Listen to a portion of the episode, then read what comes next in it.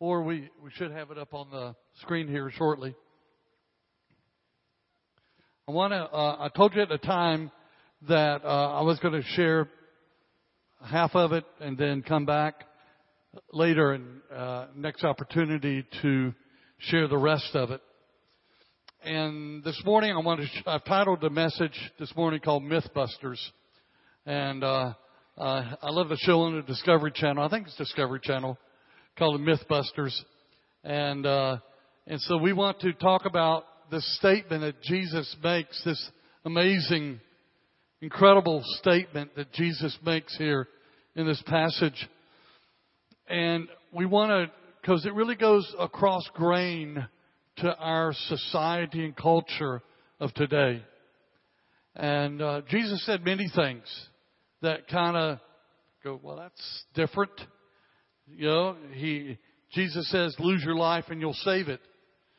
He said the first will be last. He says it's better to give than to receive. Now, in parts of our culture and society, we wouldn't, we go, that's, that, that can't be right. But Jesus said that it is. He said the meek will inherit the earth. He, re, he said rejoice in persecution when it happens. Pray for your enemies. So he says all these things, and here he, he, he shares a number of an amazing things.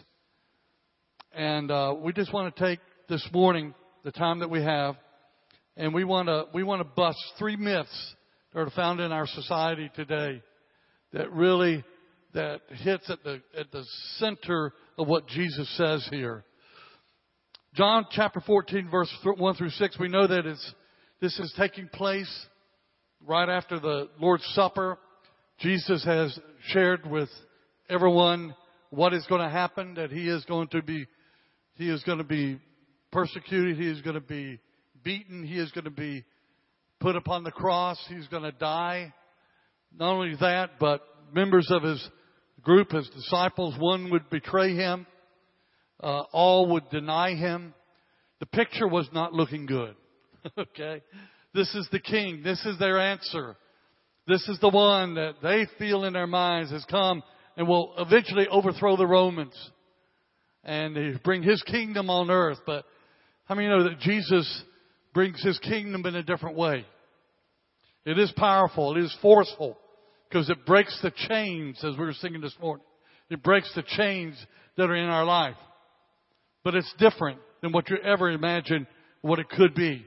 I want to really thank our worship team this morning for. It was so amazing. I don't know where Seth. There you are, buddy. Seth and and uh, where is um, Gabe? Is it Gabe? Yeah, he's there. He is. Hey, buddy. Awesome, awesome. I don't know about you, but I, I just this morning as, as you were ministering, and I just no, I could tell that it was God was touching something in your heart Seth this morning, just and uh, just the the goodness of God.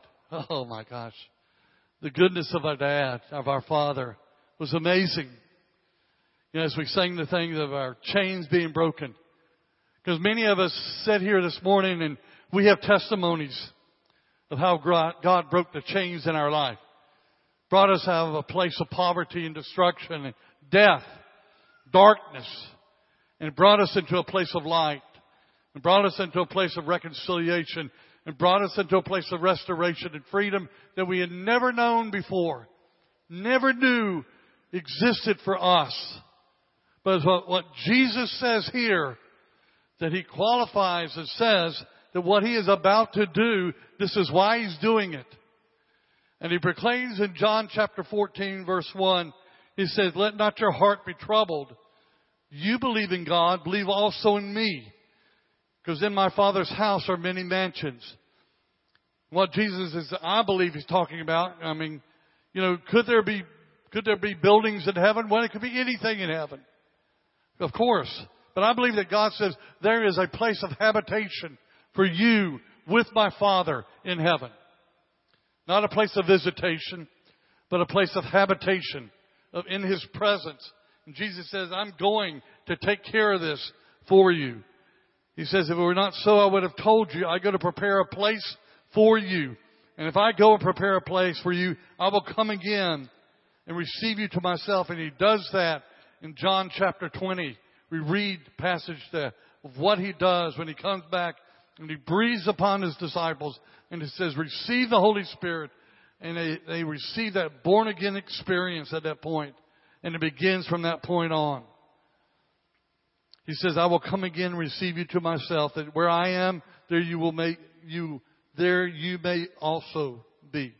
Or something like that. And where I go, you know, we just, we'll flip the words around a little bit here. Where I, where I go, you know, and the way you know. And Thomas, I love Thomas. Uh, I, I love this man. You know, uh, I think Cindy was telling me that. You know, we, we, we see Thomas as the one that uh, doubted Jesus, and we he gets tagged with that, man. How, how how would you like to have your name in the Bible and you get tagged with something as the unbelieving one? But you know, I believe that Thomas just he wanted to know. He was hungry to know. And as uh, there was no other disciple that Jesus said, "Come here, Thomas. Put your hand, put your finger in the hole here." He, there was not another one that Jesus said, but Thomas. Thomas wanted to know Jesus more than anything else. And Jesus didn't hold back from Thomas, didn't accuse Thomas, didn't say, well, if you just had faith, son, you sat on the outside here. Everybody else come on in. But he didn't do that, did he? Because we're all doubting Thomases, aren't we? We all struggle. We hear the Word of God, but yet when things come in our life and it hit in our life, we wonder, what could it really be for me this time? And, and, and what Jesus does, what does He do? He brings open invitation to you and me. Come closer, see. Don't let anything, don't let any doubt be inside of you. Know who I am. Know what I can do in your life. And he, there's an invitation for every one of us. So if you're here this morning and you've got something over you and you feel like you have failed and you've come up short and you feel like that in some way that you, you've been that doubting Thomas, God, God is saying there's an open invitation for you. Come close. Come close so that you won't doubt. So that I'm going to reveal myself to you. How wonderful that is. How amazing that is that Jesus doesn't accuse, doesn't find fault, but he just loves. He just loves. how, how amazing is that? Oh. I don't ever have to fear. I'm going to be, I'm going to be whacked over my head because of my mistakes. But he says, come close that you can have forgiveness because it's yours. Come close that you can, I, I can take the shame off your life, Doug. Come close that you might know me.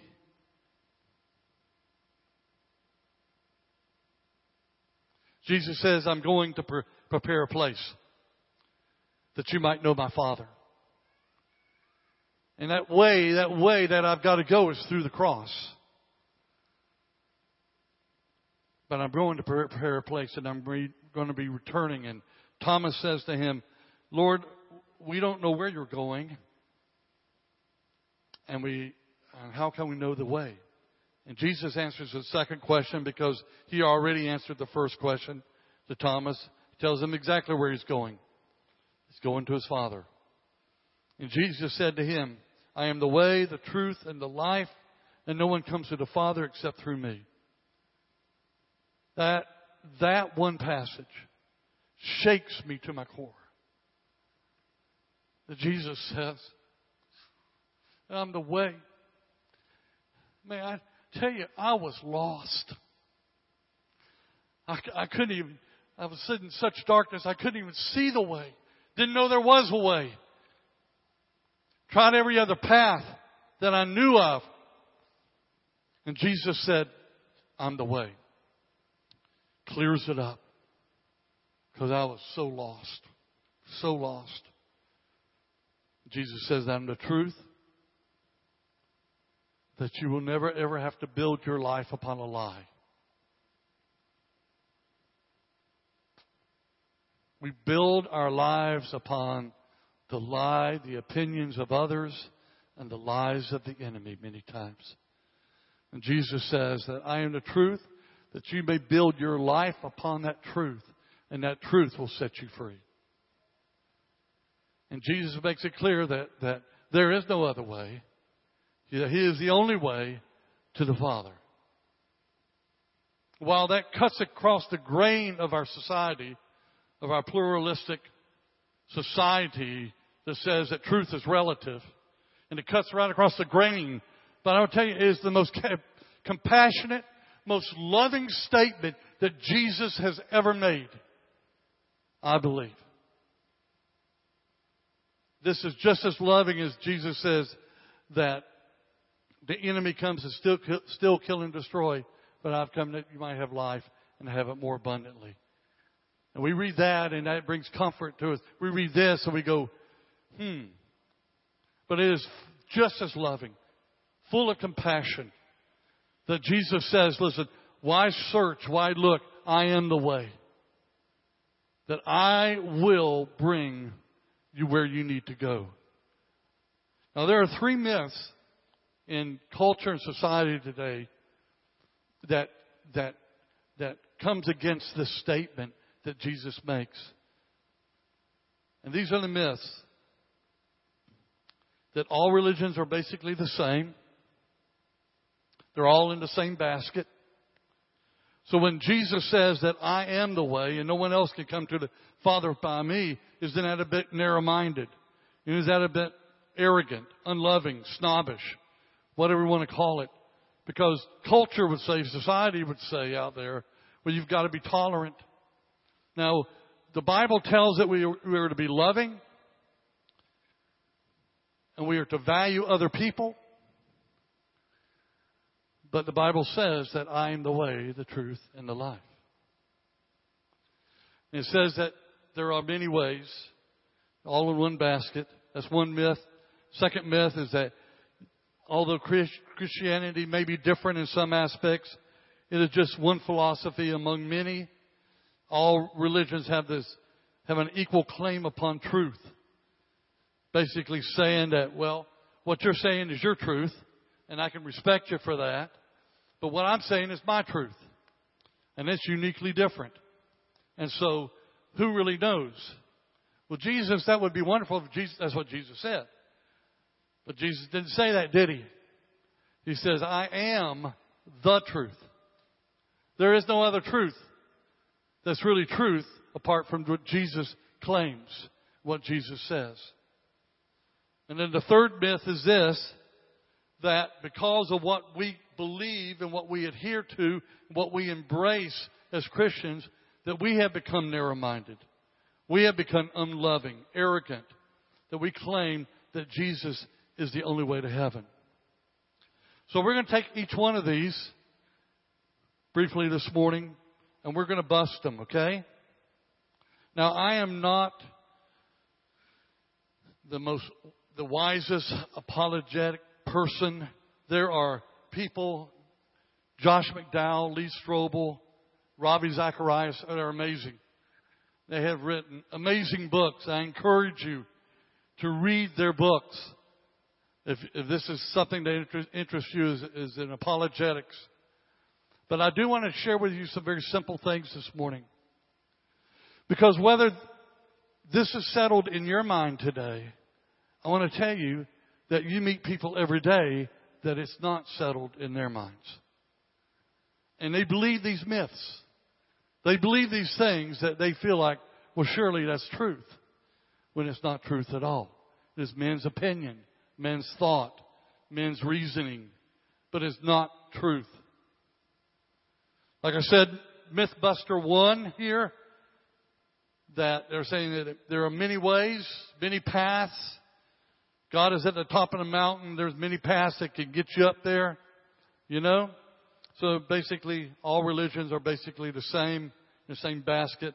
The thing about it is that Jesus shows and proves that Christianity is uniquely different from every other religion that's out there. Uniquely different. The uniqueness of Christianity is rooted in the uniqueness of Jesus Christ himself. Leaders of other religions will say, follow me and I'll show you how to find truth. And Jesus said, I am the truth. Leaders of other religions will say, follow me and I'll show you the way to salvation. And Jesus said what? That I am the way to eternal life. Other religious leaders will say, follow me and I'll show you how to become enlightened. Jesus says that I am the light of the world. And other leaders of religions may say, follow me and I'll show you the doors that lead to God. And Jesus made it clear when he says, I, I am the door. As you begin to study and look into other religions, you'll find that most religions center about what we need to do, what we have to do to reach God. What we have to do to reach a place of perfection, a place of acceptance, a place of that you'll be loved or whatever, a place of eternal bliss, nirvana, heaven, whatever it may be called. And Christianity is the only one that says that it is impossible in your own efforts to do it. And is the only one that says that there is a God that, not, that doesn't require you to reach up, but He reaches down. There is a God that is seeking you before you're even seeking Him. And it's not based about your, your works. There's a, there's a big sign over religions of D-O, do. Whatever it is. Over Christianity is D-O-N-E, done. It has been done for you. It is not based upon your effort, not based upon your perfection, not based upon all the things that you need to do. You need to pray, eat certain foods, or whatever it might be. But it is done because of what Jesus has done for us. No other religion says that and brings to that place. It's all about your, about, as other religions, all about your doing your effort to have God's favor. It may be in Buddhism following the Eightfold Plan of Enlightenment. That, that as you follow this plan that you will one day achieve to a place of perfect nothingness, they said. Now what does that mean?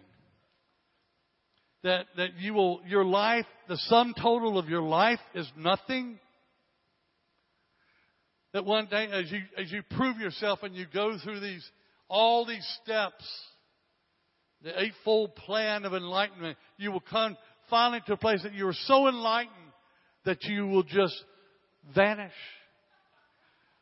You, you become nothing.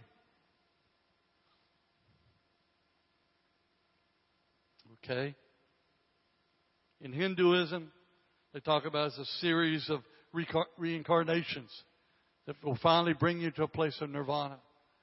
And depending upon how you live your life here, it means that will you go up or down? And, uh, you know, will you return as a frog? You know, will you return a higher species? You know, if you were born in poverty, maybe if you live well, you, you'll return to a, to a greater economic status. Or if you mess up, you know, it's frog status. okay. But it's, it's following, it's following these things.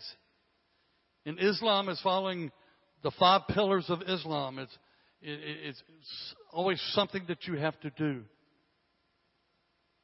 It's always man's attempt to reach God instead of recognizing that Christ is reaching out to us every day. Jesus taught us. That's why he says that I am the way. Because he says that you cannot work your way. You cannot earn your way. The fact is that we all have done wrong. We're all wrongdoers. And it's that thing, that sin, wrongdoing that keeps us separated from God. And Jesus, and God says that there's, there's one perfect sacrifice that can take care of this, but you can't do it. This one perfect sacrifice that must be made for the penalty of your wrongdoing. But you can't do it. You can't measure up. You can never do it. But there is one person that could be that. And Jesus came and became that for us. He became the payment of our wrongdoing.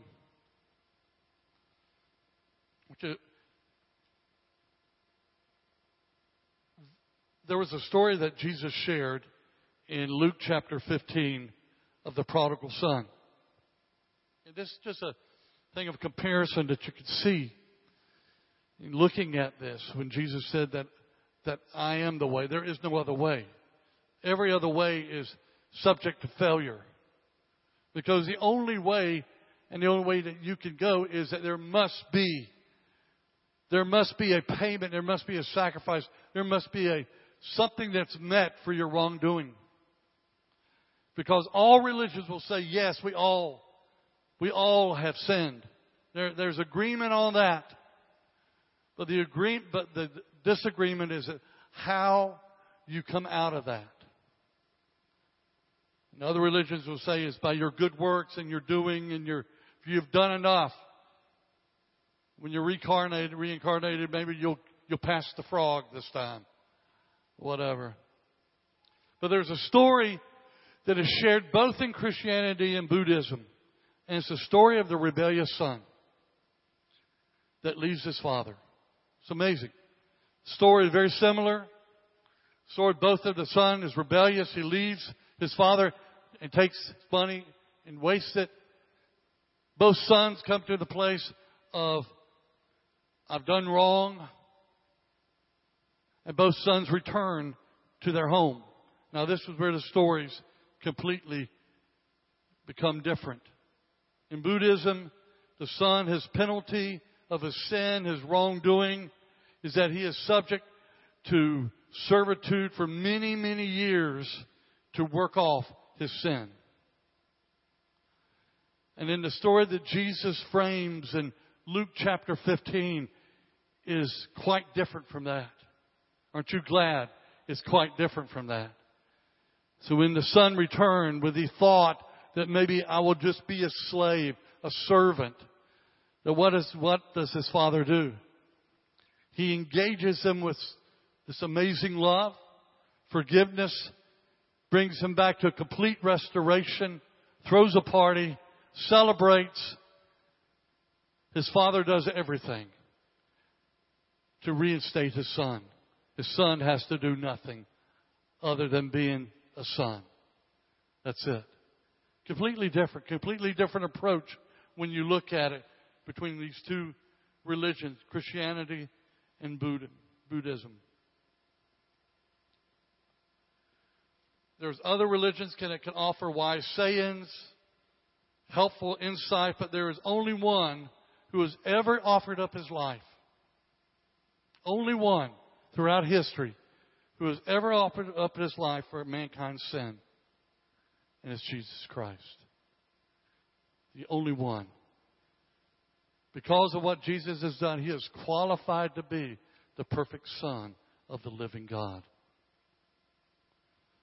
Through Jesus' words, he dispels the myth because Christianity is uniquely different that he is the way. He is the only way to the Father. Let's look at Mythbuster number two when it says, similar, it says Christianity is just one philosophy among many. Each holds some measure of truth. It's what may be relative for you, what may be relative for me, is, uh, is subject to our own claim. You have your truth, I have my truth. Like I said, this, this philosophy, this myth fits very well in our society today. However, that Jesus makes the claim that He is the only truth. When He claims that He is the only truth, then how do we justify that? What if I stood before you today and I said, just want to let you know, I'm the Messiah, okay? I am the way, the truth, and the life. No other man can come through me. And that's the truth. That's, honestly, that's what I genuinely believe. You know, I sincerely believe that. And you would say, well, what's the evidence? Well, I, I really don't have any evidence, you know, other than that's what I sincerely believe. Well, you can sincerely believe that, but you have no evidence at all to back it up. Well, it's not truth. It is just something you sincerely believe. And what you sincerely believe is wrong. And there are other religions that are sincere. They're greatly sincere in what they believe. But Jesus is the only one that can back the claim of what he says. The evidence. When you measure the evidence of who Jesus was, and what Jesus did, he is the only one that comes back and you say that the evidence that I see here, it has substantiated the statement that Jesus makes that he is the truth. He is the truth. We want to look at a couple of things a couple of things that uh, that will back the claims that Jesus made with that will make him uniquely credible is this. The historians of that day authenticate the existence of Christ. They authenticate that Christ was a man from Nazareth. They authenticate that he does did claim to be the Son of God. You know, Jesus fulfilled countless prophecies. If you read through the Bible, I don't know the exact number. I should know, but I don't know. Someone in here that may know that. But, but countless prophecies. He fulfilled every one of them that were written hundreds and thousands of years before he was ever born. And the likelihood of something like that to happen is just almost impossible. That a man would, would be born in exactly the place that he was prophesied to be born, in the way that he was born, to who he was born to. And he fulfilled every prophecy along the way through his crucifixion and resurrection.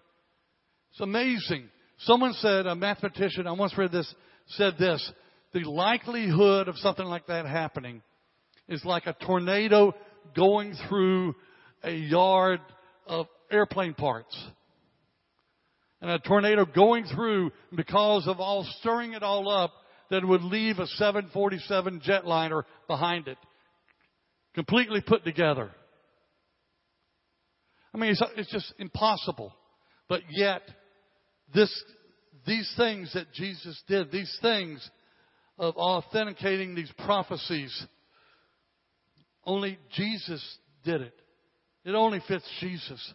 These prophecies were like a thumbprint. We all know that, that each of us have a unique thumbprint, unlike anybody else. You know, I, I, I could, I could, I could come to Steve and I say, listen, Steve, we're going to do some things and you're to, you're to say that you're me, okay? Because of your thumbprint. But the thing about it is thumbprint doesn't match my thumbprint. My thumbprint is unique to me. And these prophecies were like a thumbprint that only one person could actually ever match this thumbprint. And Jesus did. Jesus did. Unlike other religious leaders, Jesus performed amazing miracles and he still does. Still does. Amen.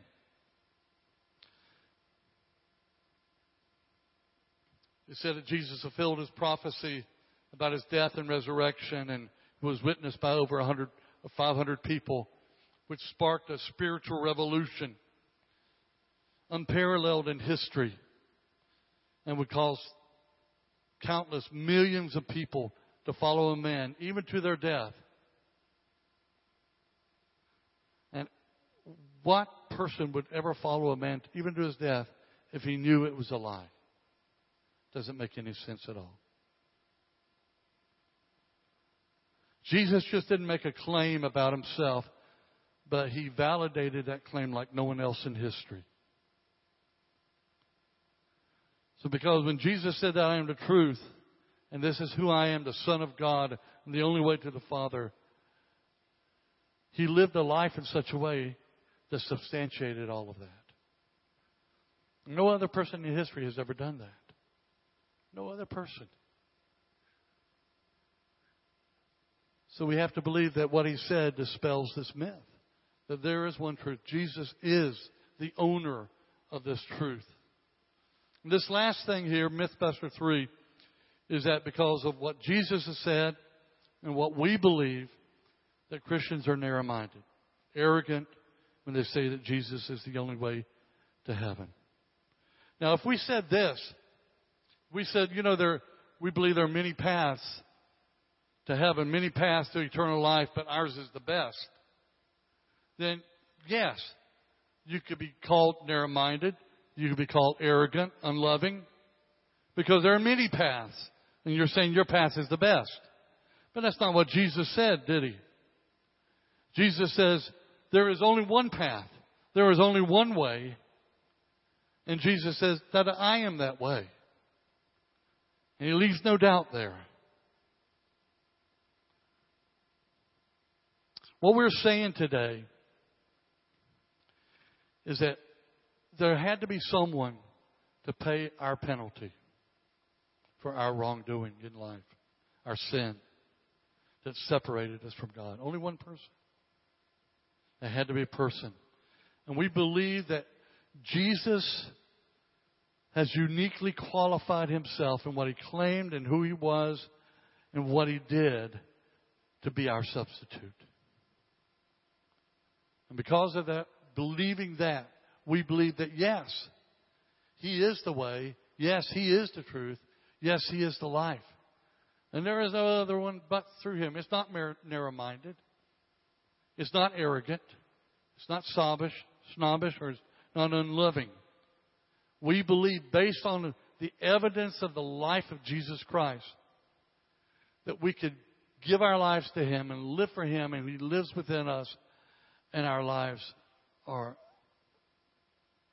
uniquely different in every way.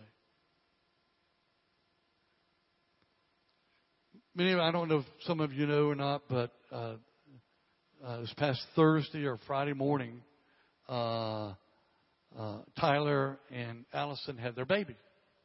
Yay! And that's really cool. The baby's doing well as far as I, as far as I know. Cindy and I have had three children, and I don't know if every one of them were born with jaundice, or at least two. I know Sarah was, and Cindy doesn't remember.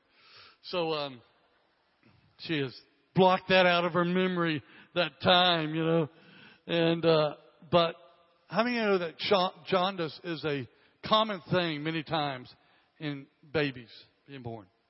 It's basically that their, their liver is not yet functioning to the capacity that it needs to, and bilirubin gets built up within their skin, body, turns their skin yellow, eyes turn yellow, and left untreated, it can be a serious thing. But how many of you know that there is a there is a very simple treatment for, for jaundice. That if you put the baby under a certain light, certain type of light, it, it, it activates something within the liver and it begins to function the way it needs to, and the bilirubin begins to leave the body. Is that right? I got that right? Okay. Okay. Thank God I majored in biology and chemistry. Okay. I knew it would prove itself one day. All right. What if that I, what if Cindy and I have a baby again? Oh, Jesus, help us. Okay. Okay. and what if, what if this baby is born with jaundice and the doctor says, listen, don't worry about it. There, there, there is a, there is a, a way to take care of this. There is a way to take care of this and it's very simple. This is what we, we should do. And we say, well, you know, that, that's one way to look at it. What if we take our baby and we just scrub them down really good with soap? We dip them in bleach. We, we think that will take care of the, the yellow in the skin. And the doctor says, what? What are you talking about? And, and, and, and we say, well, we, we feel like your approach is a bit narrow-minded, you know, and uh, we just feel like that if we can, we can just do this to the baby, it will take care uh, uh, of the problems with the baby. And, and the doctor just say, no, no, no, there's really only one way to handle this. Only one way. And he says, well, um, what, what, what if we, what if we just ignore it? What if we just ignore the, the, the condition and it's going to be okay anyway? It'll be okay. doctor said, you can't ignore it. You, you, you, you may jeopardize the life of your child here if you ignore it. He says, I know it sounds so easy to you, and I know you may be a bit hesitant because it's, it's just an easy thing to do. He says, but if you look behind me, I, I, I, I graduated from medical school. See all the credentials on my wall. I graduated, and it proves that I am a doctor. And I've got proof of how I help, I've helped hundreds and hundreds of other babies, and and and, and brought these these babies out of out of that. If you just trust me, if you'll just trust me that what I'm saying is true, then we, we can really help your baby. Now, how many of you would say that it would be, be very narrow minded of us to trust this doctor?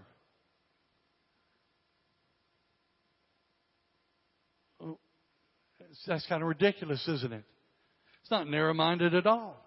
We have come to the estimation of what he has said, his credentials, and what he has done to say we can trust him, we can believe him.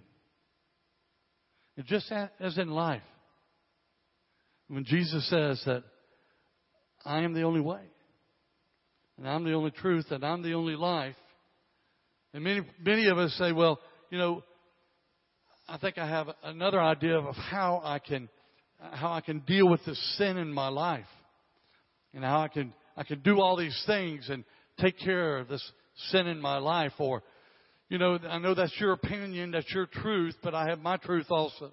Or maybe if I just ignore it, I'll get there anyway, somehow. None of that makes sense, does it? None of that makes sense. Us trusting upon Jesus Christ is not narrow minded. It's not arrogant. It's not snobbish or unloving in any way. We're saying that this man that we that has come and has died for me and shed his blood for me and has, has provided a way that my sin could be taken care of. And, and, and my condition that I'm in is, is easily treatable because he is the best doctor in the world. He is the finest physician in the world. And he has healed many others before me. And he has taken care of this condition of sin. And he could do it in my life also. It's not narrow minded or arrogant at all. What if there were two country clubs in this city? One country club said, in order for you to have membership in our country club, you have to do all these things.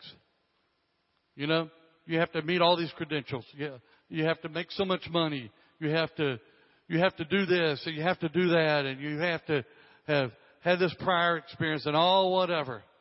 And, if you can't do any of those things, if you don't measure up to those things, then you'll never have a membership in our club. But let's say there's a number, another club out there and they say, listen, it's open for all. Your membership has already been paid.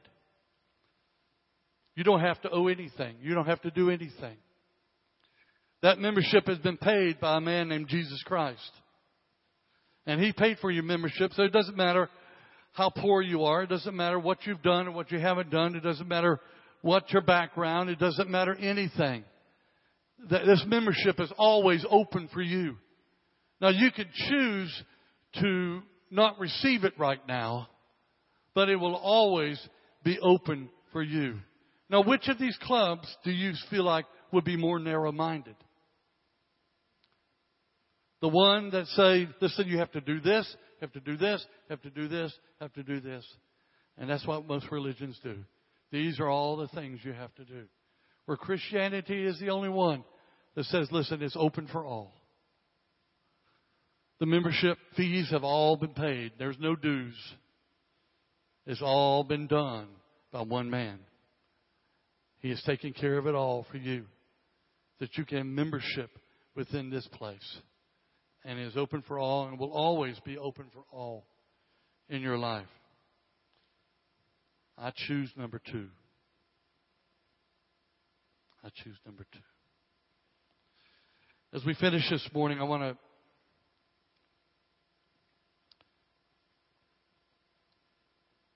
share one more thing with you.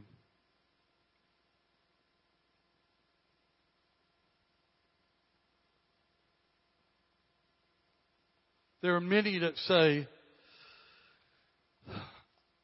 I understand about Christ.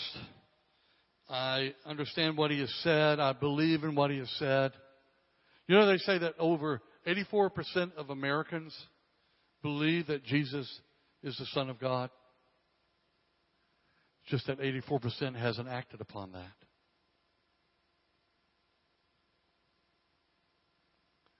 It's not what you know, it's, but it's what you've acted upon.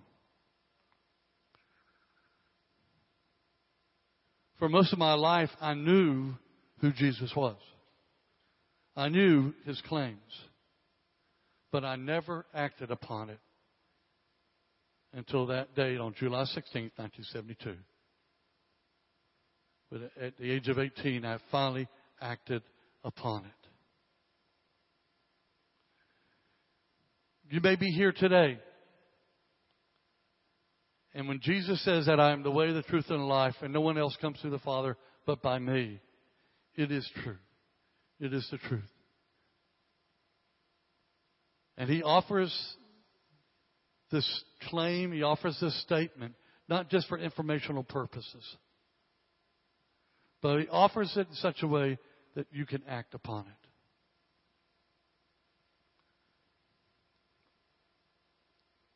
I could read book after book after book about nourishment and about food and about eating all the right kinds of food and and uh, what not to eat and how often I should eat. And I could have all sorts of knowledge. But if I never ate, it's not going to help me. If I never acted upon it, it's not going to help me, is it?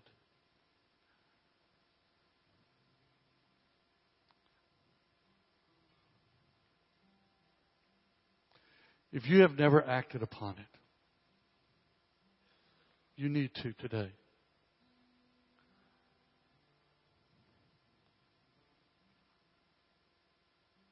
I, I know we could have person after person stand up today and tell you the amazing things that Christ has done in their life. I love Marty. I love this man. If you know anything about Marty, is that Marty was on his own path for a long time. That path brought him to a place of really pretty much nothing. But he acted upon the truth one day. And I love Marty because whenever he starts talking about what Jesus has done in his life, he just he gets overcome with emotion like he is right now. He just starts crying because of the gratefulness of his heart. Amen. The enjoyment of what he has now in Christ. All because there came a point in time that he had the knowledge, but he acted upon the knowledge. And Marty, I love you.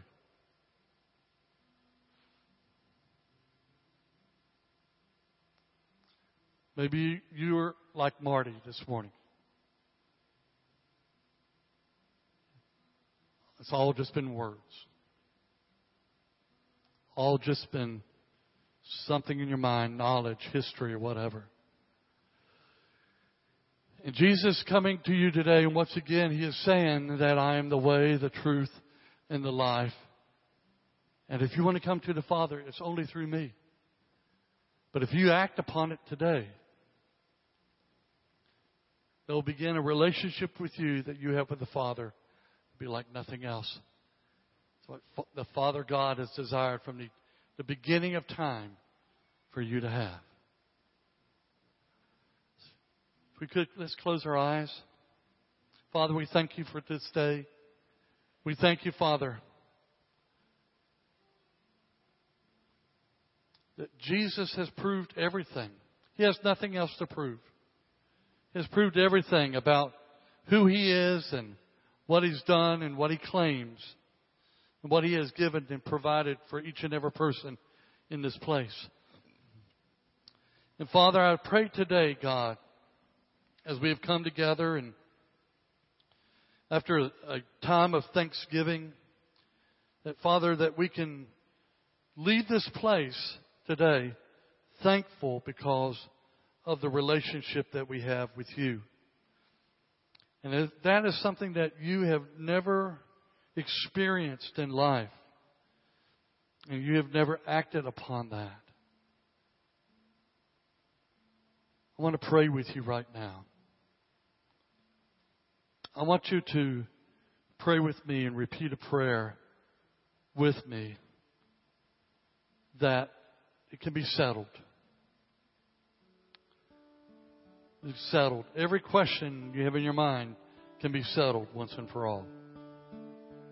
If you're here today and you have never acted upon the knowledge that you have, and you have never taken that step of repentance, a step of expressing your need for Christ, and that step of receiving Christ into your life, and you desire to do that right now, I'd ask you if you just put your hand up real high and let me pray with you right now. Is there anyone in this room that you have never prayed a prayer like that? You have never acted upon something like that before. And you desire to today.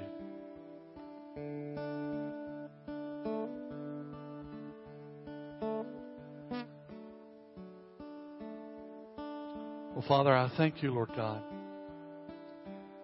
that we are here as sons and daughters of the living God. And we do, Father, we express our thanksgiving and our gratitude for what you have done in our lives. And you have brought us out of a place of being lost into a well defined path with you.